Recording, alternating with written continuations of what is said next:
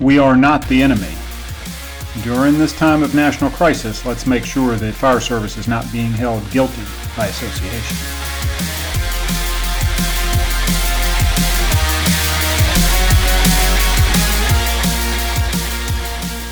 Over the years, the fire service has seen chaos manifest in many forms. Short of the immediate aftermath of 9 11, I don't believe the fire chiefs have experienced a more profoundly challenging time than we are experiencing in 2020. The combination of the COVID 19 pandemic response, plus the national protest and riots after the tragic George Floyd death, have proven more challenging every day. Of course, the chaotic times immediately after uh, 9 11 were different. The physical response was pretty much an enemy we knew. Um, in its simplest terms, you know, that, that was being a response to fire and injury, what we do every day. The challenges we faced were more about the unknown of what's coming next, or rooted in the personal leadership challenges that the anthrax scare and other terrorist events and paranoia unleashed on our local fire departments and communities. With the groundswell of support for public safety after 343 firefighters and 64 police officers perished in the Twin Towers collapse, firefighters rode high in public sentiment as citizens everywhere saw so many of them make the ultimate sacrifice in an effort to save others. The chaos today in the current response to the COVID 19 pandemic and the spreading civil unrest brought on by the death of George Floyd at the knee of a now former Minneapolis police officer I've expanded the challenge for fire chiefs across the country.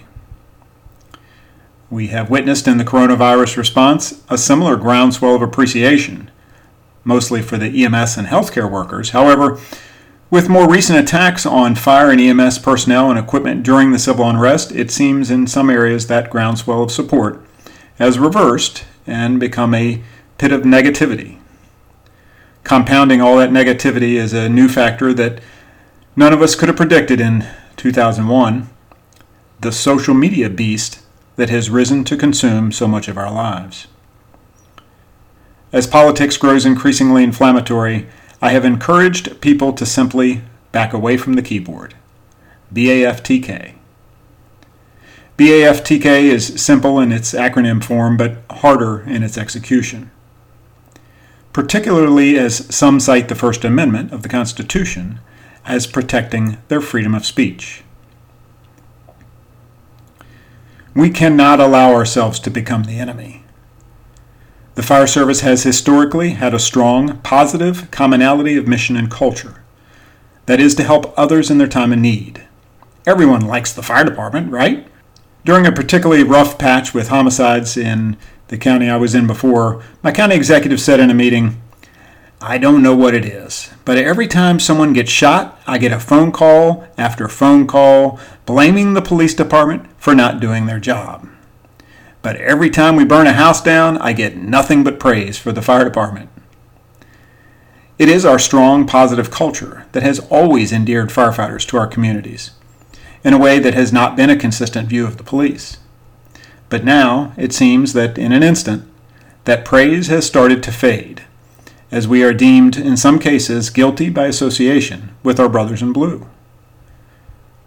As a result, some protesters have displayed outright anger and violence towards fire and EMS personnel. While this is not the case in most areas, many first responders are now on high alert during responses to demonstrations, protests, and riots, and even unrelated calls, as they are aware of incidents in which crowds have turned on their brothers and sisters. I must note that whether you agree or disagree with the protest, your core mission of service must not be impacted. You must continue to follow your mission of service, and I urge you to back away from the keyboard before spilling your frustration into the public arena.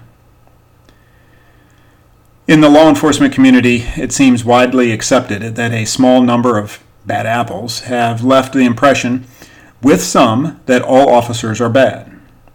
The fire service cannot allow a few of our own bad apples to spoil the bushel. We do ourselves no good if we spread arguments or the notions of hate in social media posts. We cannot allow ourselves to become the enemy. I lean back to my county executive's notion that all he ever heard was praise for the fire service. How do we make sure we continue to maintain our place of praise within the community? That question requires a bit of critical analysis. You know, critical thinking really is the key to evolution, and it's something missing in a lot of our firehouses. Sorely lacking for many is the skill of critical thinking. We should be encouraging and developing thought leaders who have the maturity and leadership capacity to think beyond what's for dinner tonight. The crux of leadership is much more complex and evolutionary than simply taking classes, gaining certifications, or attaining degrees. Studying and learning from that which causes revolution as well as evolution is one of the greatest leadership challenges of the 21st century. In my previous article, Do You Want to Be a Thought Leader? Develop Your Critical Thinking Skills. I encouraged you to be an architect of evolution certainly not merely a student of revolution. We must learn to pause and consider our responses before simply blurting out our first thoughts, and take time to think through solutions instead of simply following the path of least resistance. It may be necessary to build or, frankly, to rebuild the public trust. The public has always trusted us during their darkest moments. Maintaining that trust will not require much out of the box thinking as long as you're already a community based fire protection department. So, how much do we maintain or restore the public's trust? I'll give you some thoughts to help guide your conscience and your actions through these times. Number one, deliver service with respect and dignity, even if it's not given in return. Number two, make sure you are delivering uniform levels of service to every home, business, and if you're not, Change your policy, training, supervision, or discipline until you are delivering such service. Number three, while respecting COVID 19 restrictions and precautions, get out of the station. Get out of the truck to engage in prevention, education, outreach, even from a distance if you have to. Number four, emphasize your strengths and your services, de emphasize your opinions and your politics. And number five, smile more, talk less, and once again, BAFTK, back away from the keyboard. The public trust is rooted in the idea that firefighters are not only held to a higher standard, but are also expected to perform at a higher level, both in terms of performance and accountability. Understanding the public trust is part and parcel to understanding your local politics. I remain firmly convinced that chiefs and their departments will be better off when they are participants in the political process, always being a part of the solutions to public safety issues in their communities. Whether it's budget deliberations or discussions about public safety interaction within the community, and whether you like it or not, you are part of the political machine that will be part of the community solution. Regardless of whether you consider yourself a politician, you are the messenger to whom, still today, most people trust and listen. Here's a few tips to help continue building and uh, nurturing that strong common message of hope and aspiration instead of those of hate and desperation.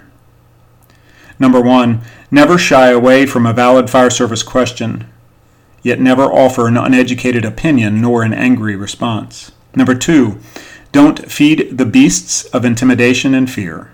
Number three, coordinate your public messaging through a common set of protocols and mediums. Twitter was the social media platform for Prince George's County, Maryland, yet largely unheard of here in Highlands County, Florida, which relies on Facebook. So you need to know which one is the right public messaging tool for you. And number four, do what's right when it's right not just what and when it's convenient. Finally, the buck stops with you. The badge you wear, the oath you take, and the trust you represent are merely the manifestation of societal ideals. More importantly, that badge, the oath, and the trust represent all people, not just the sanctity of law for those who wear the badge or take the oath. As chief, the buck does stop with you. It is critical to remember that beyond the inspiring rescues, the stories of bravado, and the dangers of the job, the audacity of the badge requires bold and daring acts of fortitude and bravery, not the arrogance of dismissiveness perceived as being above the law. This is Marc Bashoor. Thanks for joining us on this edition of Chiefs Forum. Keep safe, stay smart, and take care. Join us next time right here on Fire Rescue One's Chiefs Forum.